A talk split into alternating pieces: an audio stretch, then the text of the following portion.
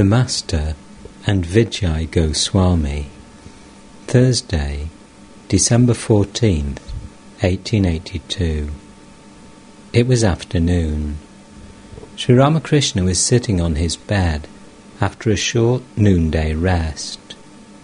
Vijay, Balaram, M, and a few other devotees were sitting on the floor with their faces toward the Master. They could see the sacred river Ganges through the door. Since it was winter, all were wrapped up in warm clothes. Vijay had been suffering from colic and had brought some medicine with him. Vijay was a paid preacher in the Sadharan Brahmo Samaj, but there were many things about which he could not agree with the Samaj authorities. He came from a very noble family of Bengal, noted for its piety and other spiritual qualities. Advaita Goswami, one of his remote ancestors, had been an intimate companion of Sri Chaitanya. Thus, the blood of a great lover of God flowed in Vijay's veins. As an adherent of the Brahmo Samaj, Vijay no doubt meditated on the formless Brahman, but his innate love of God, inherited from his distinguished ancestors, had merely been waiting for the proper time to manifest itself in all its sweetness. Thus Vijay was irresistibly attracted by the God intoxicated state of Sri Ramakrishna, and often sought his company. He would listen to the Master's words with great respect, and they would dance together in an ecstasy of divine love. It was a weekday. Generally, devotees came to the Master in large numbers on Sundays. Hence, those who wanted to have intimate talks with him visited him on weekdays. A boy named Vishnu, living in Aryadaha, had recently committed suicide by cutting his throat with a razor. The talk turned to him. Master, I felt very badly when I heard of the boy's passing away. He was a pupil in a school, and he used to come here. He would often say to me that he couldn't enjoy worldly life. He had lived with some relatives in the western provinces, and at that time used to meditate in solitude in the meadows, hills, and forests. He told me he had visions of many divine forms. Perhaps this was his last birth. He must have finished most of his duties in his previous birth. The little that had been left undone was perhaps finished in this one. One must admit the existence of tendencies inherited from previous births. There is a story about a man who practiced Shava sadhana. He worshipped the Divine Mother in a deep forest. First he saw many terrible visions. Finally a tiger attacked and killed him. Another man, happening to pass and seeing the approach of the tiger, had climbed a tree. Afterwards he got down and found all the arrangements for worship at hand. He performed some purifying ceremonies and seated himself on the corpse. No sooner had he done a little japa than the Divine Mother appeared before him and said, My child, I am very much pleased with you. Accept a boon from me. He bowed low at the lotus feet of the goddess and said, May I ask you one question, Mother? I am speechless with amazement at your action. The other man worked so hard to get the ingredients for your worship and tried to propitiate you for such a long time, but you didn't condescend to show him your favour. And I, who don't know anything of worship, who have done nothing, who have neither devotion nor knowledge nor love, and who haven't practiced any austerities, am receiving so much of your grace. The Divine Mother said with a laugh, My child, you don't remember your previous births. For many births you tried to propitiate me through austerities. As a result of those austerities, all these things have come to hand, and you have been blessed with my vision. Now ask me your boon. A devotee. I am frightened to hear of the suicide. Master. Suicide is a heinous sin, undoubtedly. A man who kills himself must return again and again to this world and suffer its agony.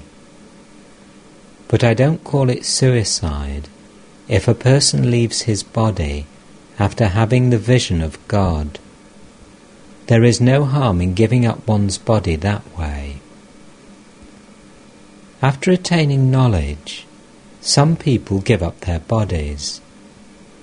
After the gold image has been cast in the clay mould, you may either preserve the mould or break it. Many years ago, a young man of about twenty used to come to the temple garden from Baranagar his name was Gopal Sen. In my presence, he used to experience such intense ecstasy that Hridai had to support him for fear that he might fall to the ground and break his limbs. That young man touched my feet one day and said, Sir, I shall not be able to see you any more. Let me bid you goodbye. A few days later, I learnt that he had given up his body. It is said that there are four classes of human beings the bound, those aspiring after liberation, the liberated, and the ever perfect. This world is like a fishing net. Men are the fish, and God, whose Maya has created this world, is the fisherman. When the fish are entangled in the net, some of them try to tear through its meshes in order to get their liberation. They are like the men striving after liberation, but by no means all of them escape. Only a few jump out of the net with a loud splash. And then people say, Ah, there goes a big one. In a like manner, three or four men attain liberation. Again, some fish are so careful by nature that they are never caught in the net. Some beings of the ever perfect class, like Narada, are never entangled in the meshes of worldliness. Most of the fish are trapped, but they are not conscious of the net and of their imminent death. No sooner are they entangled than they run headlong, net and all, trying to hide themselves in the mud. They don't make the least effort to get free. On the contrary, they go deeper and deeper into the mud. These fish are like the bound man. They are still inside the net, but they think they are quite safe there. A bound creature is immersed in worldliness, in woman and gold, having gone deep into the mire of degradation. But still he believes he is quite happy and secure. The liberated and the seekers after liberation look on the world as a deep well. They do not enjoy it. Therefore, after the attainment of knowledge, the realization of God, some give up their bodies, but such a thing is rare indeed. The bound creatures, entangled in worldliness, will not come to their senses at all. They suffer so much misery and agony, they face so many dangers, and yet they will not wake up. The camel loves to eat thorny bushes. The more it eats the thorns, the more the blood gushes from its mouth. Still it must eat thorny plants, and will never give them up. The man of worldly nature suffers so much sorrow and affliction, but he forgets it all in a few days and begins his old life over again. Suppose a man has lost his wife, or she has turned unfaithful. Lo, he marries again. Or take the instance of a mother.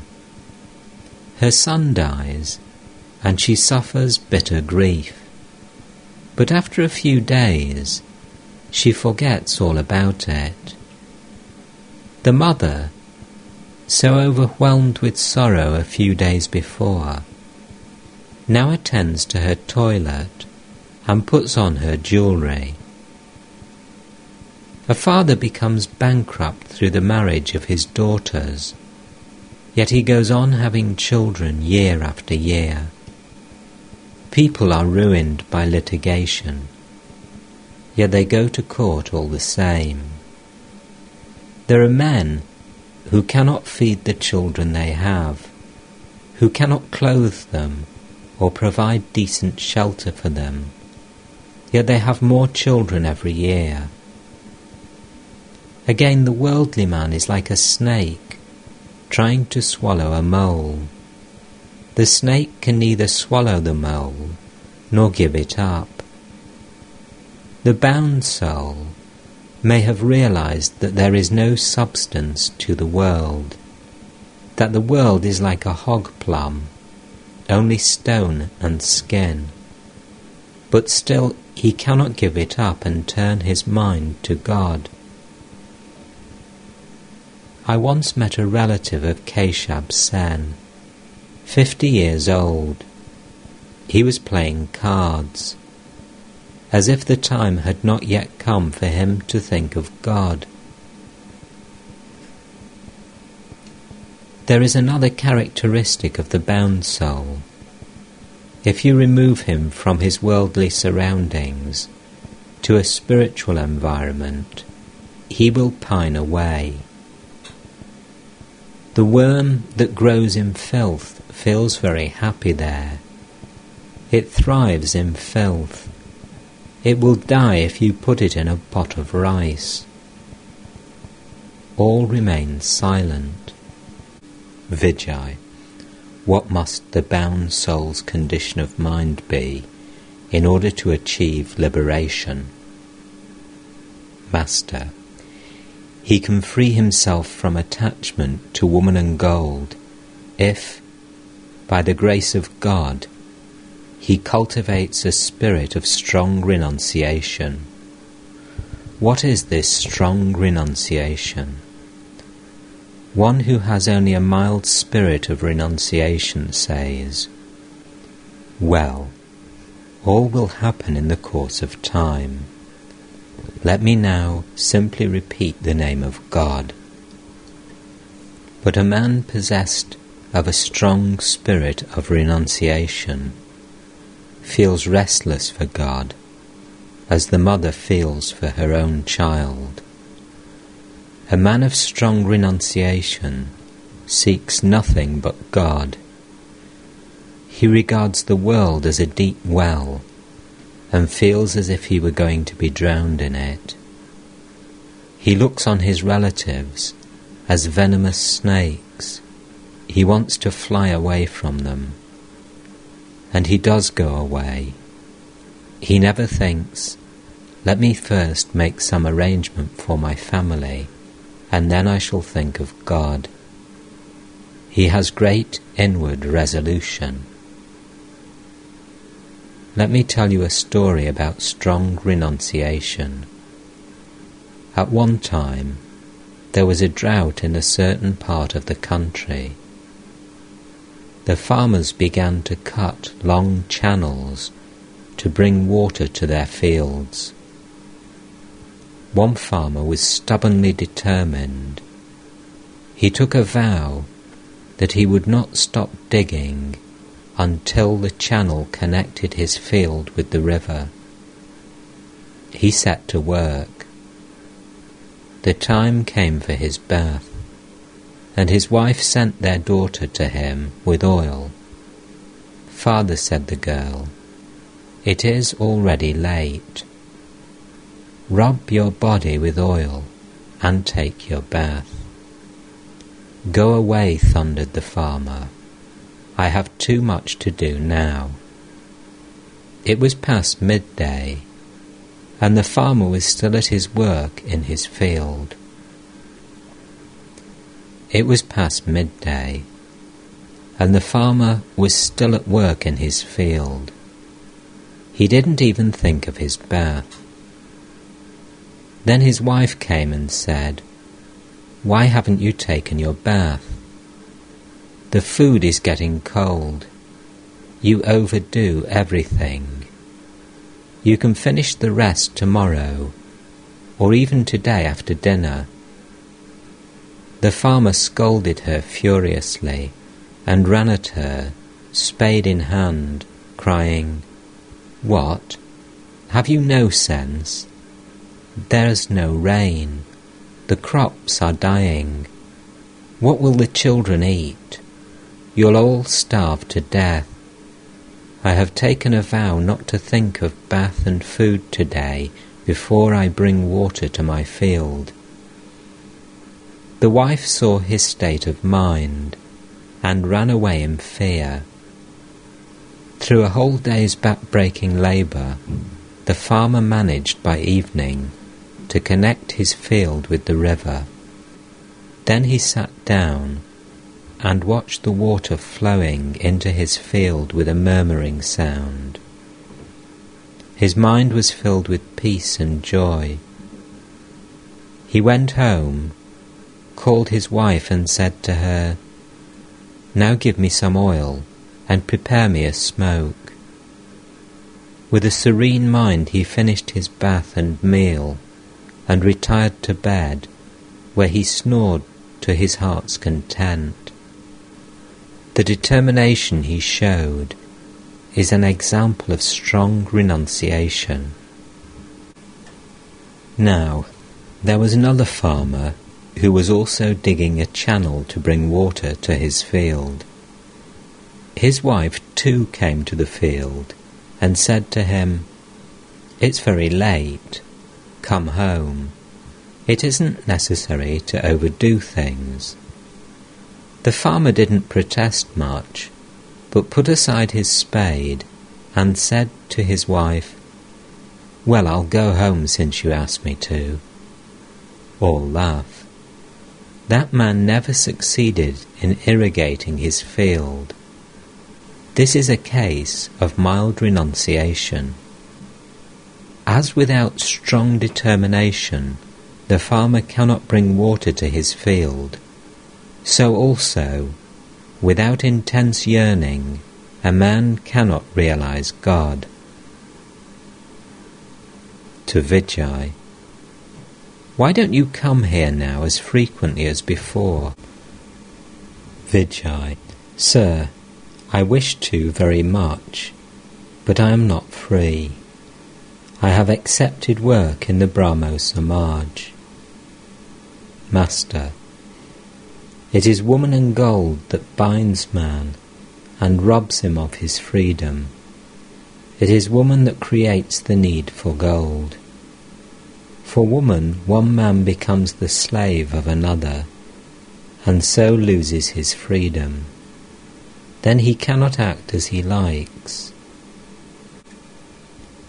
The priests in the temple of Govindaji at Jaipur were celibates at first, and at that time they had fiery natures. Once the king of Jaipur sent for them, but they didn't obey him. They said to the messenger, Ask the king to come to see us. After consultation, the king and his ministers arranged marriages for them. From then on, the king didn't have to send for them.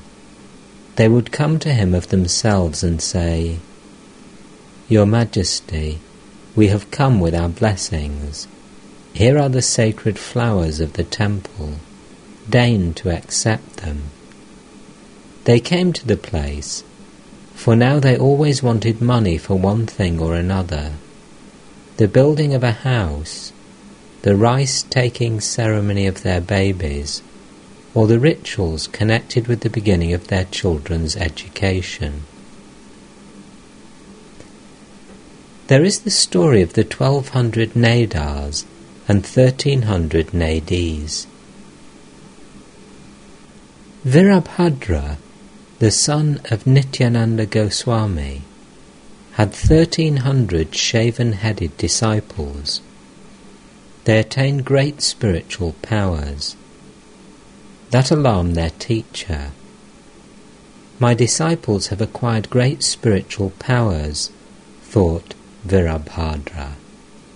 Whatever they say to people will come to pass. Wherever they go, they may create alarming situations, for people offending them unwittingly will come to grief.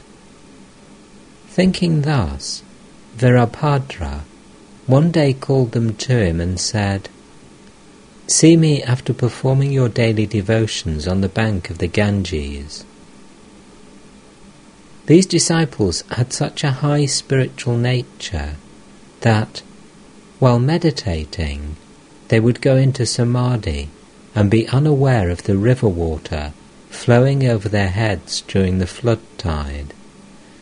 Then the ebb tide would come, and still they would remain absorbed in meditation. Now, one hundred of these disciples had anticipated what their teacher would ask of them. Lest they should have to disobey his injunctions, they had quickly disappeared from the place before he summoned them. So they did not go to Virabhadra with the others.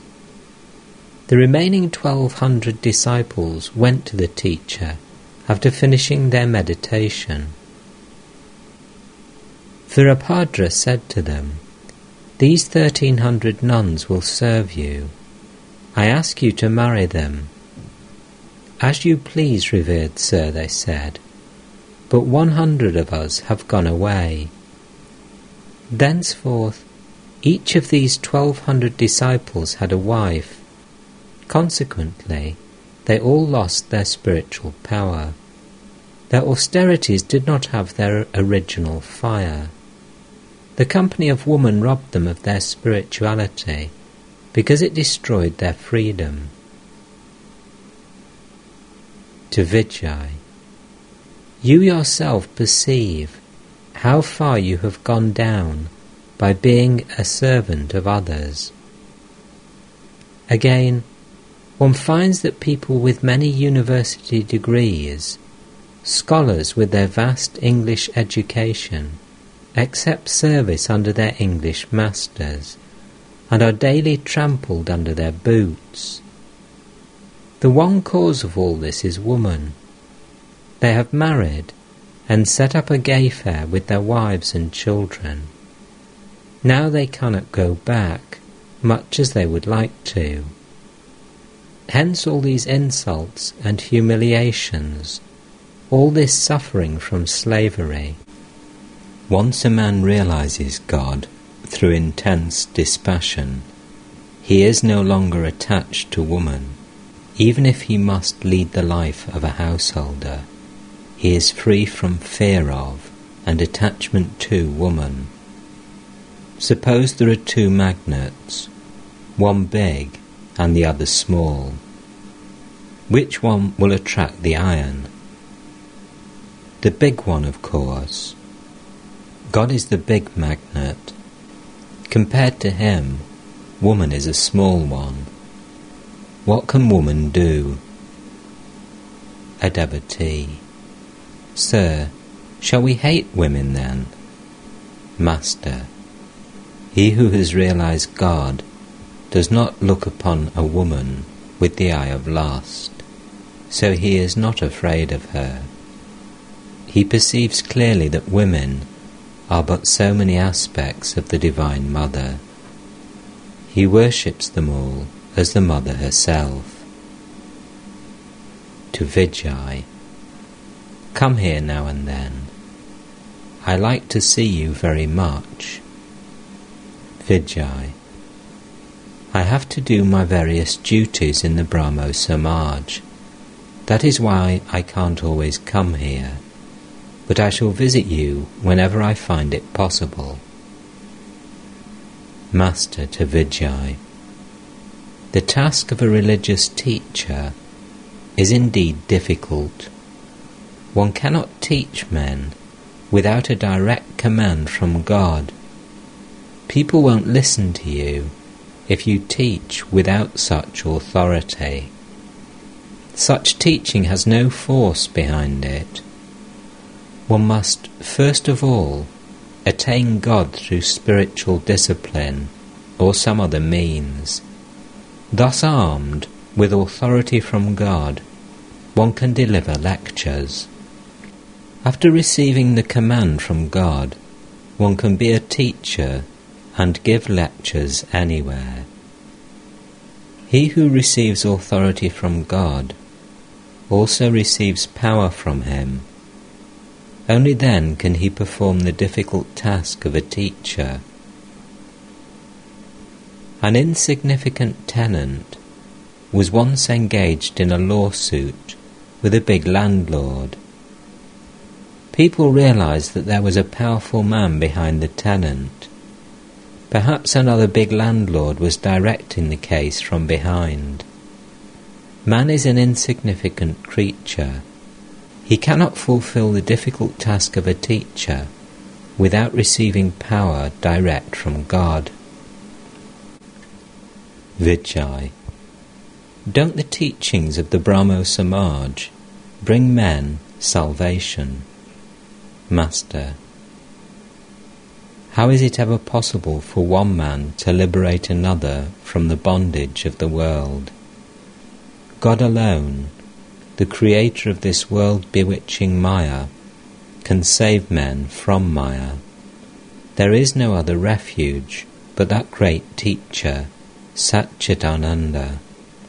How is it ever possible for men who have not realized God or received His command, and who are not strengthened with divine strength, to save others from the prison house of the world? One day, as I was passing the Panchavati, on my way to the pine grove, I heard a bullfrog croaking. I thought it must have been seized by a snake. After some time, as I was coming back, I could still hear its terrified croaking. I looked to see what was the matter, and found that a water snake had seized it. The snake could neither swallow it nor give it up, so there was no end to the frog's suffering. I thought, that had it been seized by a cobra, it would have been silenced after three croaks at the most. As it was only a water snake, both of them had to go through this agony.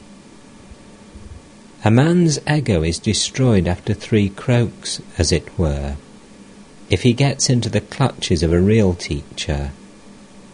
But if the teacher is an unripe one, then both the teacher and the disciple undergo endless suffering.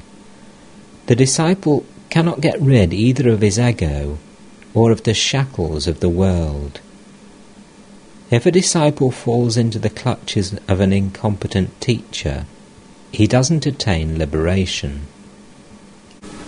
Vijay, Sir, why are we bound like this? Why don't we see God? Master, Maya is nothing but the egotism of the embodied soul. This egotism has covered everything like a veil. All troubles come to an end when the ego dies. If by the grace of God a man but once realizes that he is not the doer, then he at once becomes a Jivan Mukta. Though living in the body, he is liberated. He has nothing else to fear. This Maya, that is to say the ego, is like a cloud. The sun cannot be seen on account of a thin patch of cloud. When that disappears, one sees the sun. If, by the grace of the Guru, one's ego vanishes, then one sees God. Rama, who is God himself, was only two and a half cubits ahead of Lakshmana. But Lakshmana couldn't see him because Sita stood between them. Lakshmana may be compared to the Jiva and Sita to Maya. Man cannot see God on account of the barrier of Maya. Just look, I am creating a barrier in front of my face with this towel. Now you can't see me, even though I am so near.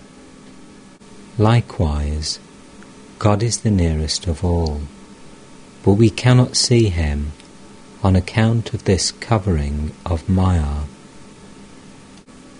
The Jiva is nothing but the embodiment of Sat Chit Ananda. But since Maya, or ego, has created various upadhis, he has forgotten his real self.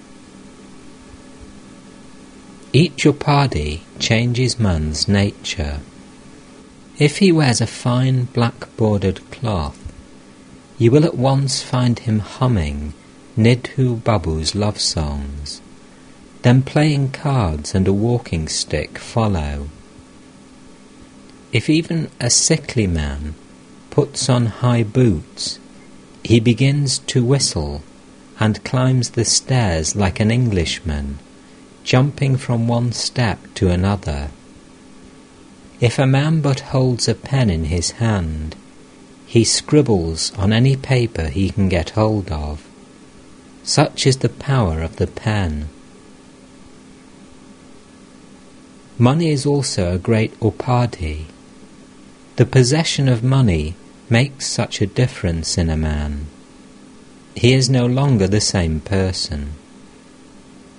A Brahmin used to frequent the temple garden. Outwardly, he was very modest. One day, I went to Konnagar with Hriday. No sooner did we get off the boat than we noticed the Brahmin seated on the bank of the Ganges. We thought he had been enjoying the fresh air. Looking at us, he said, Hello there, priest. How do you do? I marked his tone and said to Hriday, That man must have got some money. That's why he talks that way. Hriday laughed. A frog had a rupee, which he kept in his hole. One day an elephant was going over the hole, and the frog, coming out in a fit of anger, raised his foot as if to kick the elephant, and said, How dare you walk over my head? Such is the pride that money begets. One can get rid of the ego after the attainment of knowledge. On attaining knowledge, one goes into samadhi and the ego disappears. But it is very difficult to obtain such knowledge. It is said in the Vedas that a man experiences samadhi when his mind ascends to the seventh plane. The ego can disappear only when one goes into samadhi. Where does the mind of a man ordinarily dwell? In the first three planes. These are at the organs of evacuation and generation, and at the navel. Then the mind is immersed only in worldliness, attached to woman and gold. A man sees the light of God when his mind dwells in the plane of the heart. He sees the light and exclaims, Ah, what is this? What is this? The next plane is at the throat. When the mind dwells there, he likes to hear and talk only of God. When the mind ascends to the next plane, in the forehead, between the eyebrows, he sees the form of Satchidananda and desires to touch and embrace it, but he is unable to do so. It is like the light in a lantern, which you can see, but cannot touch. You feel as if you are touching the light, but in reality you are not. When the mind reaches the seventh plane, then the ego vanishes completely, and the man goes into samadhi. Vijay. What does a man see when he attains the knowledge of Brahman after reaching the seventh plane? Master. What happens when the mind reaches the seventh plane cannot be described. Once a boat enters the black waters of the ocean, it does not return. Nobody knows what happens to the boat after that. Therefore, the boat cannot give us any information about the ocean. Once a salt doll went to measure the depth of the ocean. No sooner did it enter the water than it melted. Now who could tell how deep the ocean was? That which could have told about its depth had melted. Reaching the seventh plane, the mind is annihilated. Man goes into samadhi. What he feels then cannot be described in words. The I that makes one a worldly person and attaches one to woman and gold is the wicked I. The intervention of this ego creates the difference between jiva and atman. Water appears to be divided into two parts if one puts a stick across it, but in reality there is only one water. It appears as two on account of the stick. This I is the stick. Remove the stick, and there remains only one water as before. Now, what is this wicked I? It is the ego that says, What? Don't they know me? I have so much money.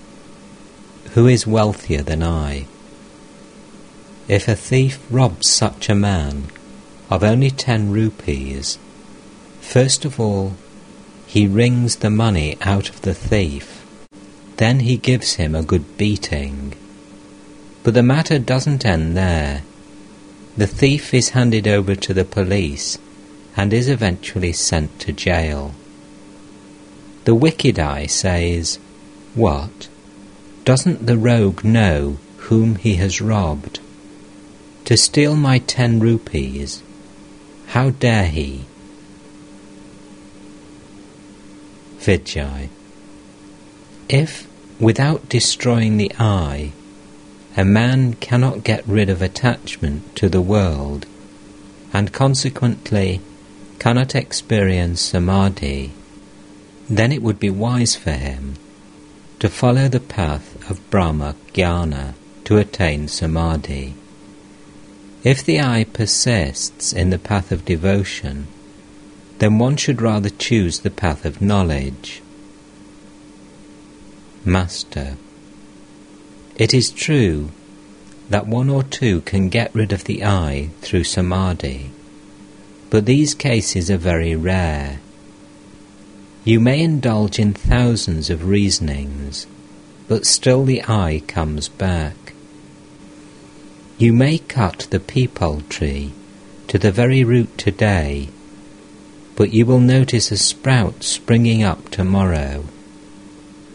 Therefore, if the I must remain, let the rascal remain as the servant I. As long as you live, you should say, O God, Thou art the Master, and I am Thy servant. The I that feels, I am the servant of God, I am His devotee, does not injure one, Sweet things cause acidity of the stomach, no doubt, but sugar candy is an exception. The path of knowledge is very difficult. One cannot obtain knowledge unless one gets rid of the feeling that one is the body. In the Kali Yuga, the life of man is centered on food. He cannot get rid of the feeling that he is the body and the ego. Therefore, the path of devotion is prescribed for this cycle. This is an easy path. You will attain God if you sing His name and glories, and pray to Him with a longing heart. There is not the least doubt about it. Suppose you draw a line on the surface of water with a bamboo stick. The water appears to be divided into two parts, but the line doesn't remain for any length of time. The servant I, or the devotee I, or the child I, is only a line drawn with the ego and is not real. Vijay to the Master Sir, you ask us to renounce the wicked I. Is there any harm in the servant I? Master, the servant I, that is the feeling, I am the servant of God, I am the devotee of God, does not injure one. On the contrary, it helps one to realize God. Vijay. Well, sir, what becomes of the lust, anger, and other passions of one who keeps the servant I? Master, if a man truly feels like that, then he has only the semblance of lust, anger, and the like. If after attaining God, he looks on himself as the servant or the devotee of God, then he cannot injure anyone. By touching the philosopher's stone, a sword is turned into gold. It keeps the appearance of a sword, but cannot injure. When the dry branch of a coconut palm drops to the ground, it leaves only a mark on the trunk, indicating that once there was a branch at that place. In like manner, he who has attained God keeps only an appearance of ego. There remains in him only a semblance of anger and lust. He becomes like a child. A child has no attachment to the three gunas, sattva, rajas, and tamas. He becomes as quickly detached from a thing as he becomes attached to it. You can cajole him out of a cloth worth five rupees, with a doll worth an anna. Though at first he may say with great determination, No, I won't give it to you. My daddy bought it for me. Again, all persons are the same to a child. He has no feeling of high and low in regard to persons, so he doesn't discriminate about caste. If his mother tells him that a particular man should be regarded as an elder brother, the child will eat from the same plate with him, though the man may belong to the low caste of a blacksmith. The child doesn't know hate, or what is holy or unholy. Even after attaining samadhi, some retain the servant ego or the devotee ego. The Bhakta keeps this I consciousness. He says, O God, Thou art the Master, and I am Thy servant. Thou art the Lord, and I am Thy devotee. He feels that way even after the realization of God. His I is not completely effaced. Again, by constantly practicing this kind of I consciousness, one ultimately attains God. This is called Bhakti Yoga. One can attain the knowledge of Brahman too by following the path of Bhakti. God is all powerful he may give his devotee Brahma Jnana also, if he so wills. But the devotee generally doesn't seek the knowledge of the Absolute. He would rather have the consciousness that God is the Master and he the servant, or that God is the Divine Mother and he the child. Vijay. But those who discriminate according to the Vedanta philosophy also realize him in the end, don't they? Master, yes, one may reach him by following the path of discrimination too. That is called Jnana Yoga, but it is an extremely difficult path. I have told you already of the seven planes of consciousness. On reaching the seventh plane, the mind goes into samadhi. If a man acquires the firm knowledge that Brahman alone is real and the world illusory, then his mind merges in samadhi. But in the Kali Yuga, the life of a man depends entirely on food. How can he have the consciousness that Brahman alone is real and the world illusory? In the Kali Yuga, it is difficult to have the feeling, I am not the body, I am not the mind, I am not the 24 cosmic principles, I am beyond pleasure and pain, I am above disease and grief, old age and death. However you may reason and argue, the feeling that the body is identical with the soul will somehow crop up from an unexpected quarter. You may cut a peepal tree to the ground and think it is dead to its very root, but the next morning you will find a new sprout shooting up from the dead stump.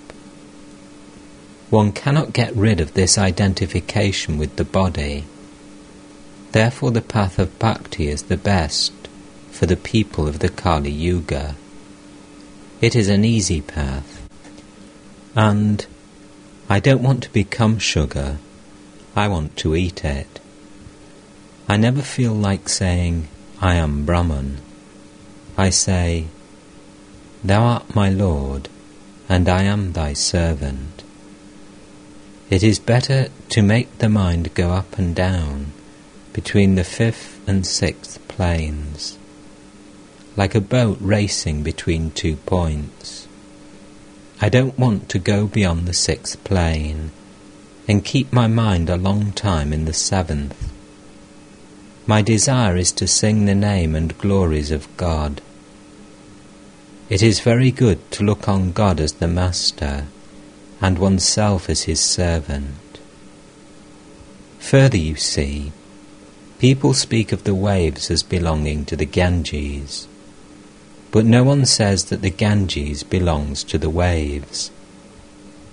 The feeling, I am he, is not wholesome. A man who entertains such an idea while looking on his body as the self, causes himself great harm. He cannot go forward in spiritual life. He drags himself down.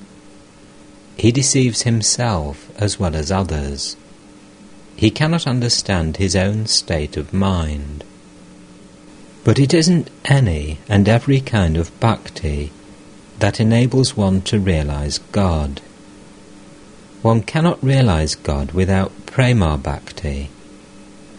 Another name for prema bhakti is raga bhakti. God cannot be realized without love and longing. Unless one has learnt to love God, one cannot realize Him. There is another kind of bhakti, known as Vaidhi bhakti according to which one must repeat the name of God a fixed number of times, fast, make pilgrimages, worship God with prescribed offerings, make so many sacrifices, and so forth, and so on.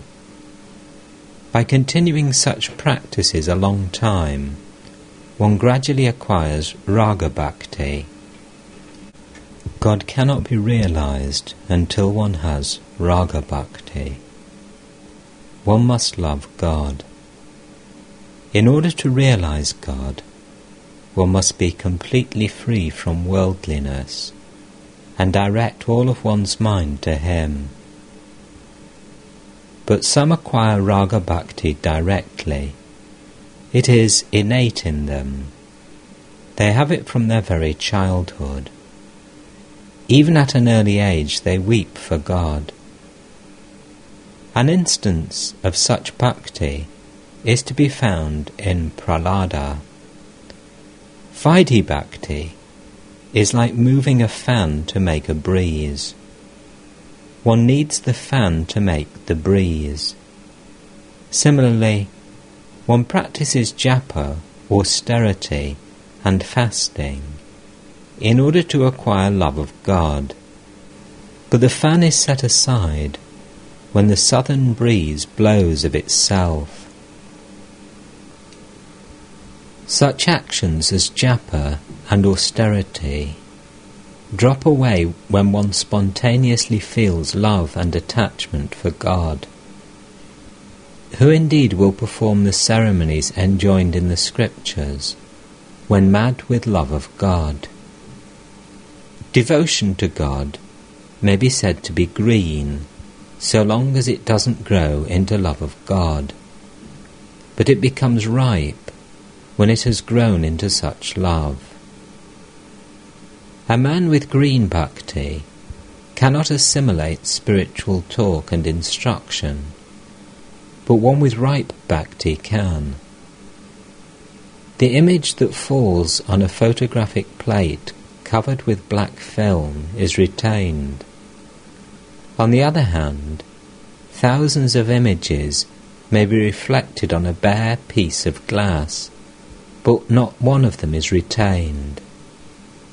As the object moves away, the glass becomes the same as it was before. One cannot assimilate spiritual instruction unless one has already developed love of God. Vijay. Is bhakti alone sufficient for the attainment of God, for his vision? Master. Yes. One can see God through bhakti alone, but it must be right bhakti, prema bhakti, and raga bhakti.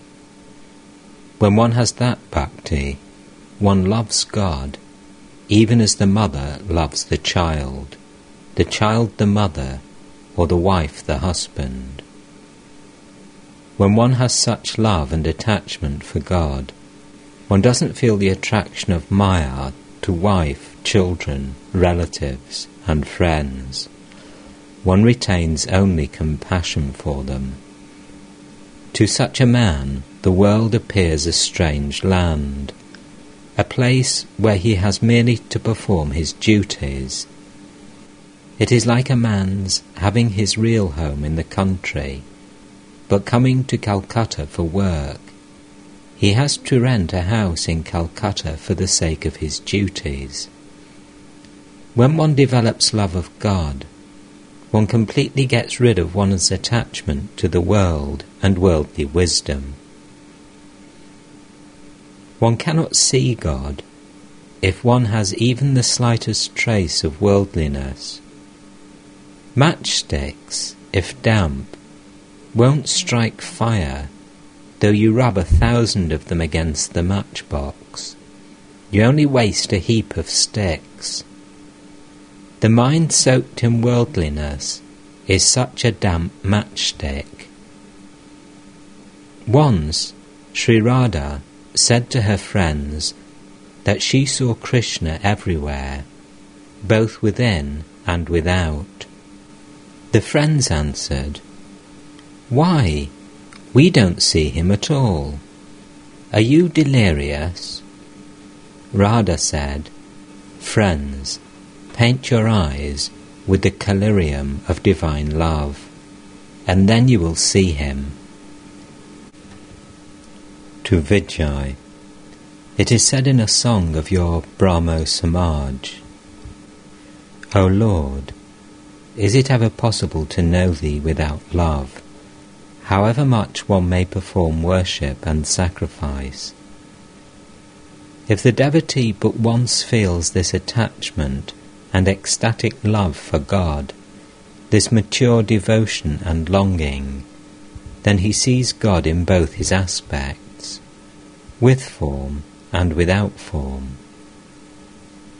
Vijay, how can one see God? Master, one cannot see God without purity of heart. Through attachment to woman and gold, the mind has become stained, covered with dirt as it were. A magnet cannot attract a needle if the needle is covered with mud.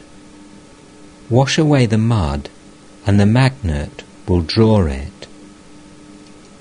Likewise, the dirt of the mind can be washed away with the tears of our eyes. This stain is removed if one sheds tears of repentance and says, O God, I shall never do such a thing. Thereupon God, who is like the magnet, draws to himself the mind, which is like the needle. Then the devotee goes into samadhi and obtains the vision of God.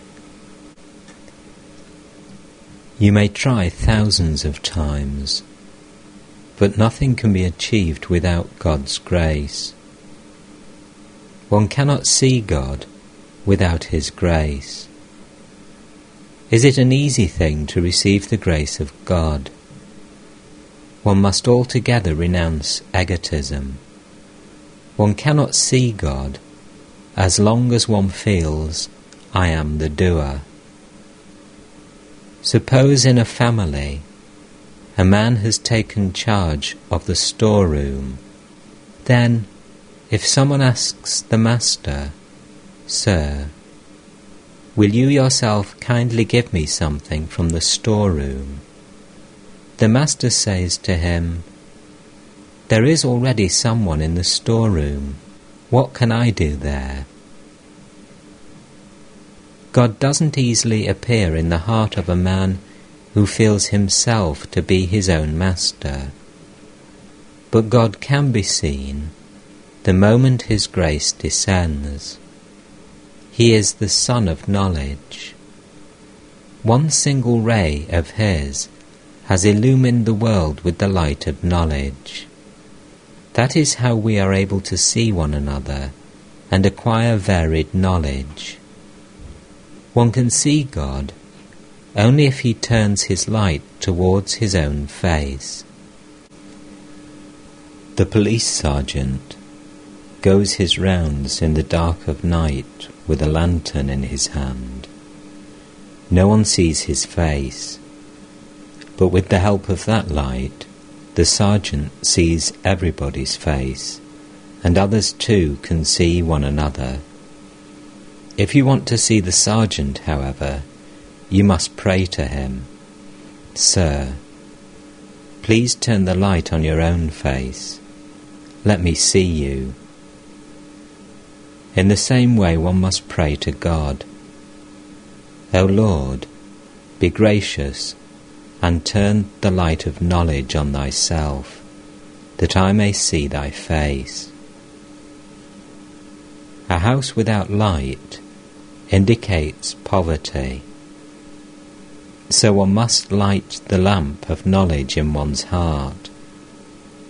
As it is said in a song, lighting the lamp of knowledge in the chamber of your heart, behold the face of the Mother, Brahman's embodiment.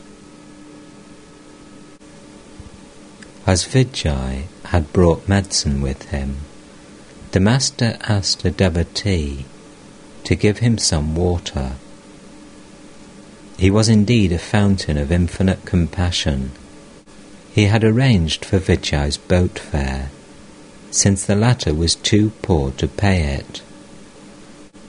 Vijay, Balaram, M, and the other devotees left for Calcutta in a country boat.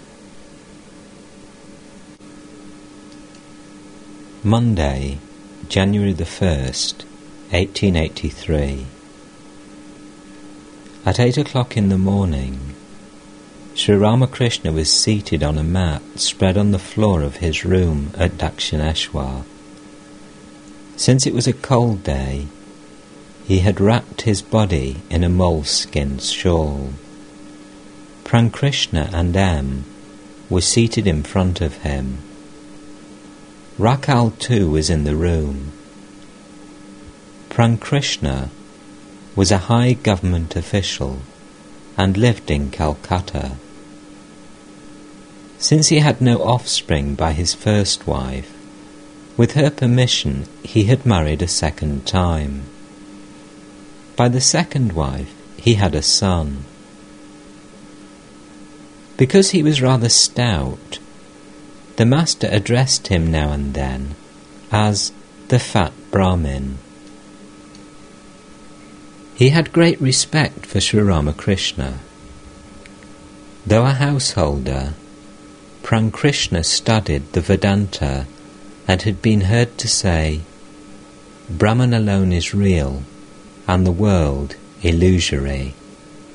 I am he. The Master used to say to him, In the Kali Yuga, the life of a man depends on food. The path of devotion prescribed by Narada is best for this age. A devotee had brought a basket of jalebi for the master, which the latter kept by his side. Eating a bit of the sweets, he said to Prankrishna with a smile, You see, I chant the name of the Divine Mother so I get all these good things to eat. Laughter. But she doesn't give such fruits as gourd or pumpkin. She bestows the fruit of Amrita, immortality, knowledge, love, discrimination, renunciation, and so forth. A boy six or seven years old entered the room. The Master himself became like a child. He covered the contents of the basket with the palm of his hand, as a child does, to conceal sweets from another child, lest the latter should snatch them. Then he put the basket aside, Suddenly the master went into samadhi and sat thus a long time.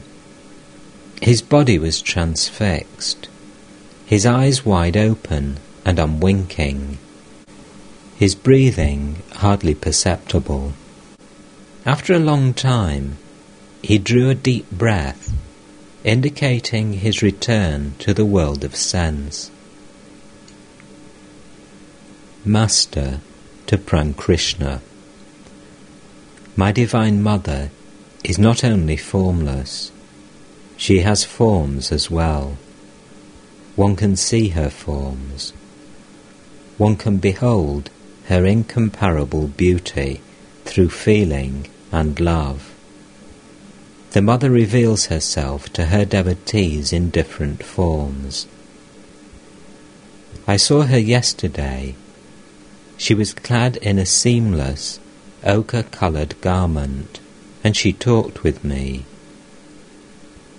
She came to me another day as a Mussulman girl, six or seven years old.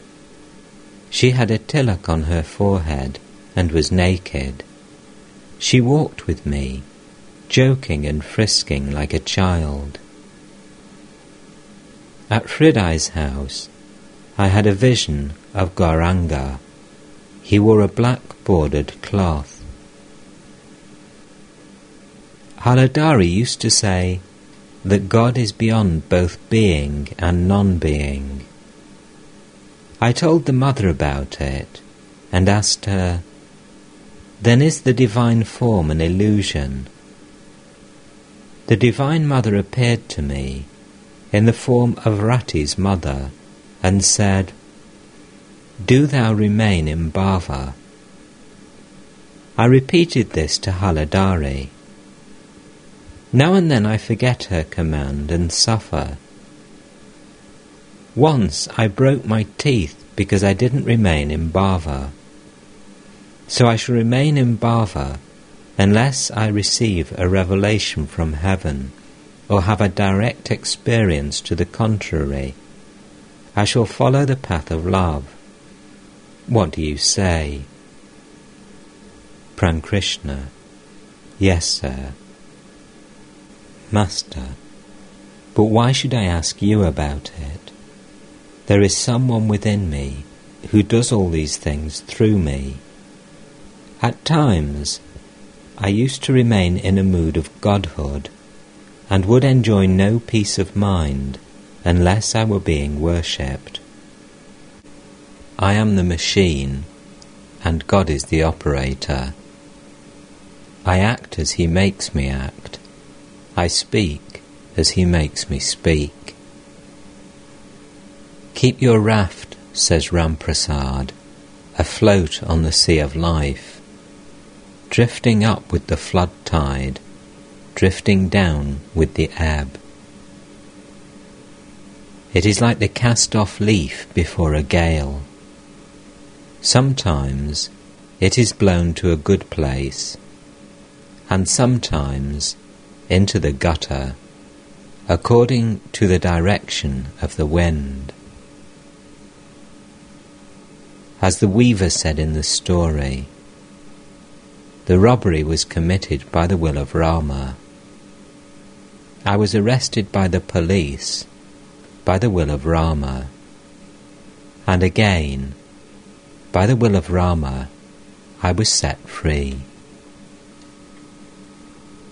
Hanuman once said to Rama, O Rama, I have taken refuge in thee.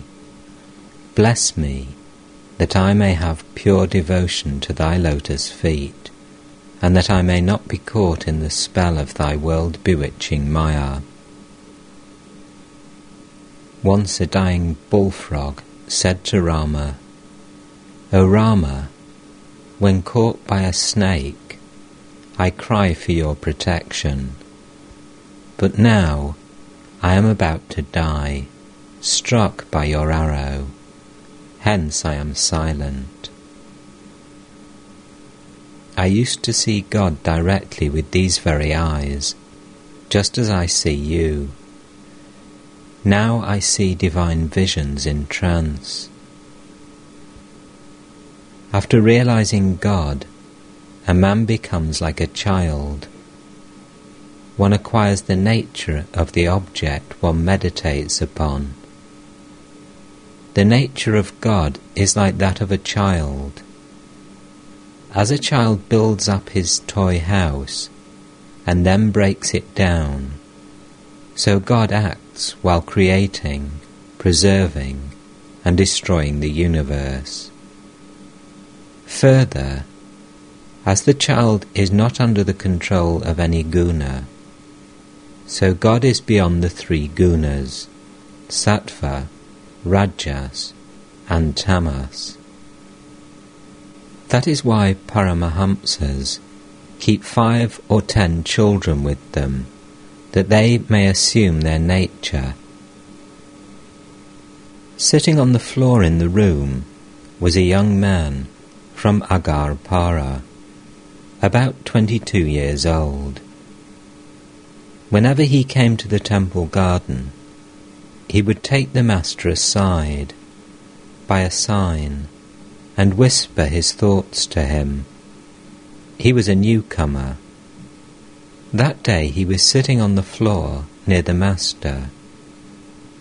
Master, to the young man, a man can change his nature by imitating another's character. He can get rid of a passion like lust by assuming the feminine mood. He gradually comes to act exactly like a woman. I have noticed that men who take female parts in the theatre speak like women or brush their teeth like women while bathing. Come again on a Tuesday or Saturday. To Prankrishna. Brahman and Shakti are inseparable. Unless you accept Shakti, you will find the whole universe unreal. I, you, house, buildings, and family. The world stands solid because the primordial energy stands behind it. If there is no supporting pole, no framework can be made, and without the framework, there can be no beautiful image of Durga. Without giving up worldliness, a man cannot awaken his spiritual consciousness, nor can he realize God. He cannot but be a hypocrite as long as he has even a trace of worldly desire. God cannot be realized without guilelessness. Cherish love within your heart. Abandon cunning and deceit. Through service, worship, selflessness, does Rama's blessed vision come. Even those engaged in worldly activities, such as office work or business, should hold to the truth. Truthfulness alone is the spiritual discipline in the Kali Yuga. Prankrishna. Yes, sir.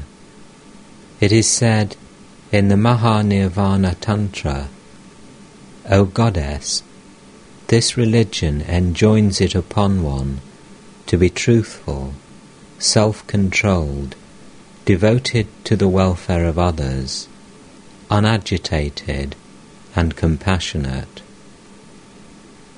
Master, yes, but these ideas must be assimilated.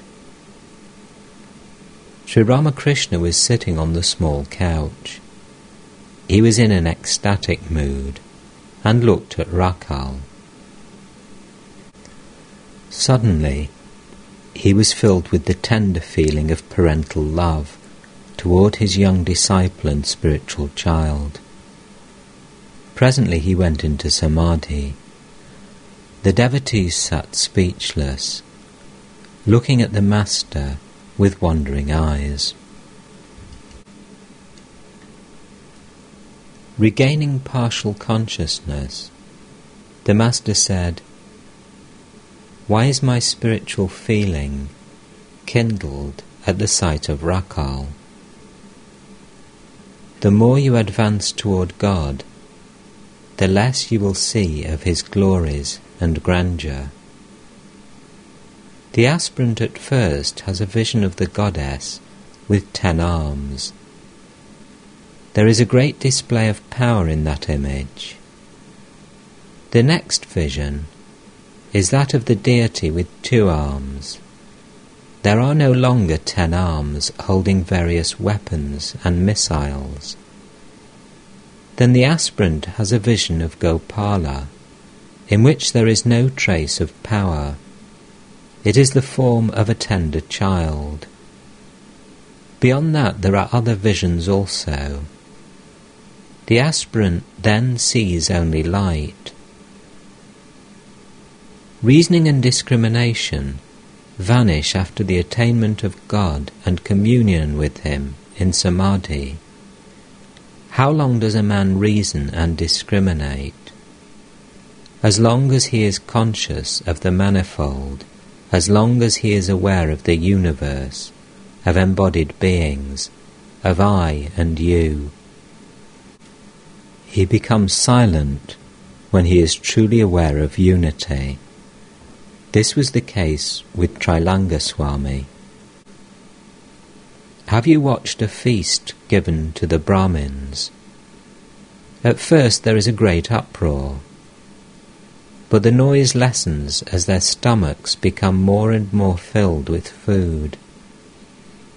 When the last course of curd and sweets is served, one hears only the sound, soup, soup, as they scoop up the curd in their hands.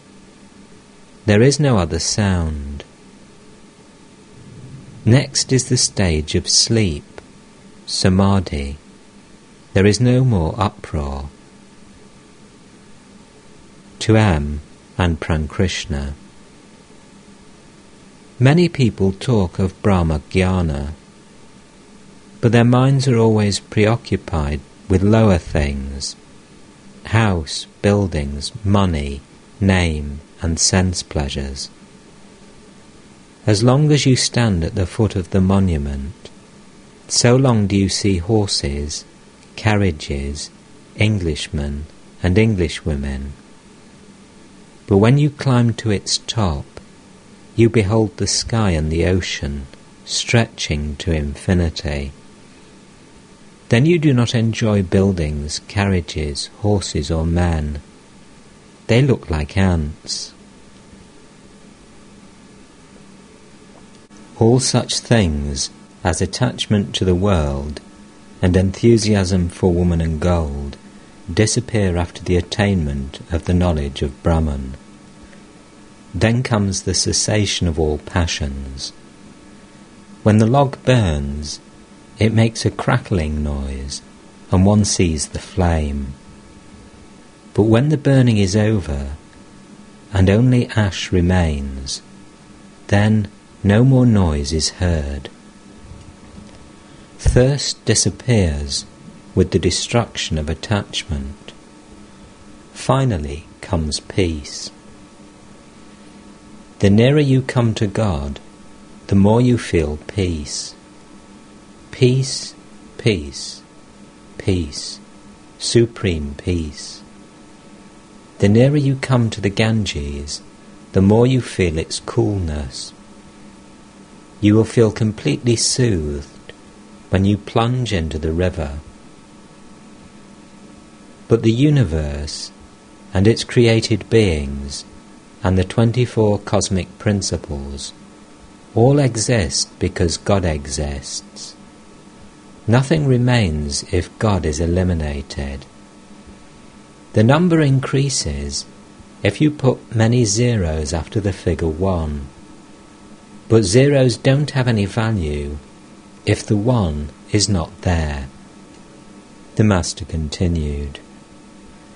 There are some who come down, as it were, after attaining the knowledge of Brahman, after Samadhi, and retain the ego of knowledge or the ego of devotion, just as there are people who, of their own sweet will, stay in the marketplace after the market breaks up.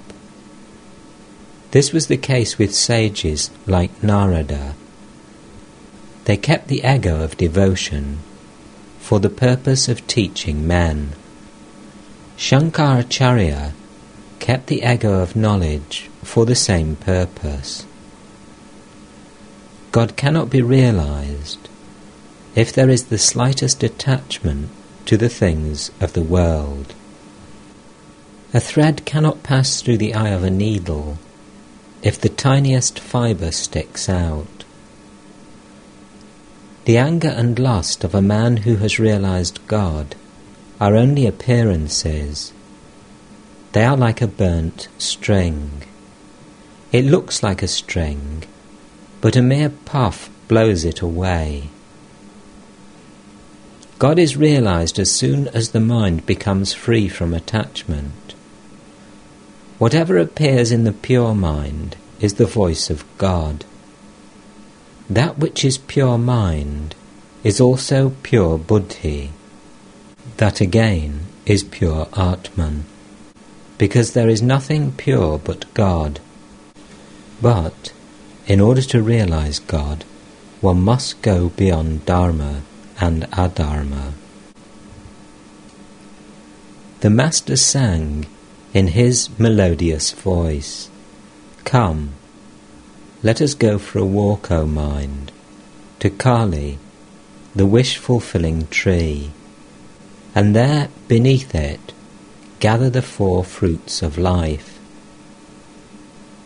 Sri Ramakrishna went out on the south-east veranda of his room and sat down. Prankrishna and the other devotees accompanied him. Hazra too was sitting there. The Master said to Prankrishna with a smile, Hazra is not a man to be trifled with. If one finds the big Dargah here, then Hazra is the smaller Dargah. All laughed at the Master's words. A certain gentleman, Navakumar by name, came to the door and stood there. At the sight of the devotees, he immediately left. O egotism incarnate, Sri Ramakrishna remarked. About half past nine in the morning, Prankrishna took leave of the master. Soon afterwards, a minstrel sang some devotional songs to the accompaniment of a stringed instrument. The master was listening to the songs when Kedar Chatterjee, a householder devotee, entered the room clad in his office clothes. He was a man of devotional temperament and cherished the attitude of the gopis of Vrindavan. Words about God would make him weep. The sight of Kedar awakened in the Master's mind the episode of Vrindavan in Sri Krishna's life. Intoxicated with divine love, the Master stood up and sang, addressing Kedar. Tell me, friend, how far is the grove where Krishna, my beloved, dwells? His fragrance reaches me even here but I am tired and can walk no farther.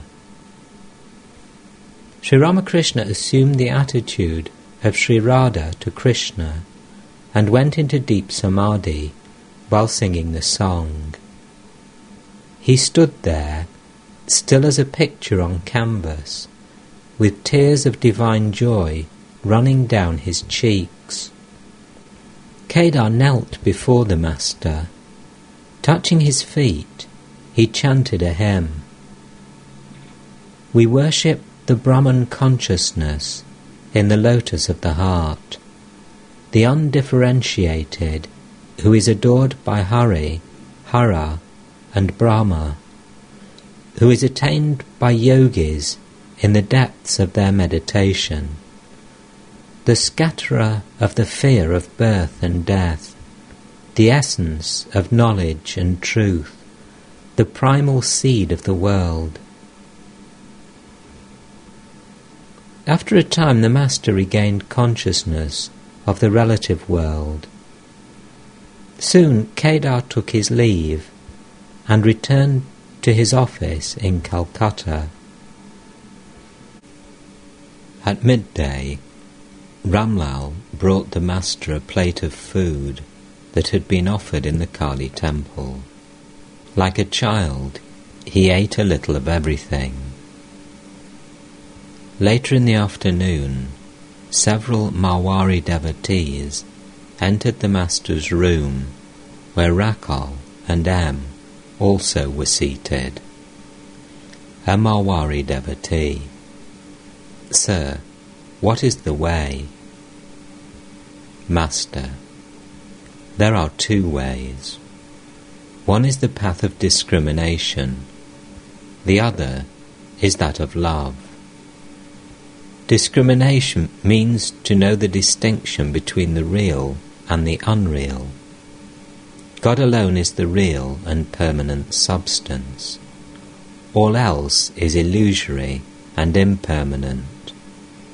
The magician alone is real his magic is illusory. This is discrimination. Discrimination and renunciation. Discrimination means to know the distinction between the real and the unreal. Renunciation means to have dispassion for the things of the world. One cannot acquire them all of a sudden they must be practiced every day. One should renounce woman and gold mentally at first. Then, by the will of God, one can renounce it both mentally and outwardly. It is impossible to ask the people of Calcutta to renounce all for the sake of God. One has to tell them to renounce mentally. Through the discipline of constant practice, one is able to give up attachment to woman and gold. That is what the Gita says. By practice, one acquires uncommon power of mind. Then one doesn't find it difficult to subdue the sense organs and to bring anger, lust, and the like under control. Such a man behaves like a tortoise, which once it has tucked in its limbs, never puts them out. You cannot make the tortoise put its limbs out again, though you chop it to pieces with an axe. Marwari Devotee Revered Sir, you just mentioned two paths. What is the other path? Master, the path of bhakti, or zealous love of God.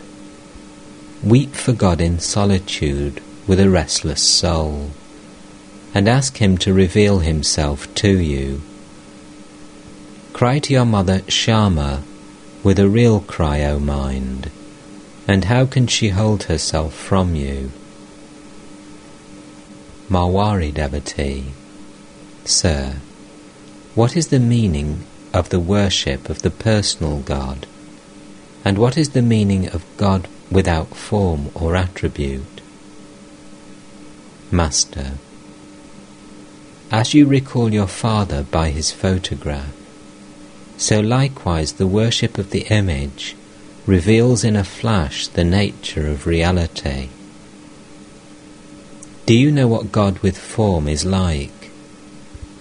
like bubbles rising on an expanse of water. Various divine forms are seen to rise out of the great akasha of consciousness. The incarnation of God is one of these forms. The primal energy sports, as it were, through the activities of a divine incarnation. What is there in mere scholarship? God can be attained, by crying to him with a longing heart. There is no need to know many things. He who is an acharya has to know different things. One needs a sword and shield to kill others, but to kill oneself, a needle or a nail knife suffices. One ultimately discovers God by trying to know who this I is. Is this I the flesh, the bones, the blood, or the marrow? Is it the mind or the buddhi? Analyzing thus, you realize at last that you are none of these. This is called the process of neti neti, Not this, not this. One can neither comprehend nor touch the Atman. It is without qualities or attributes. But according to the path of devotion, God has attributes. To a devotee, Krishna is spirit. His abode is spirit, and everything about him is spirit. The Marwari devotees saluted the Master and took their leave. At the approach of evening, Sri Ramakrishna went out to look at the sacred river. The lamp was lighted in his room. The Master chanted the hallowed name of the Divine Mother and meditated on her. Then the evening worship began in the various temples. The sound of gongs, floating on the air, mingled with the murmuring voice of the river. Peace and blessedness reigned everywhere.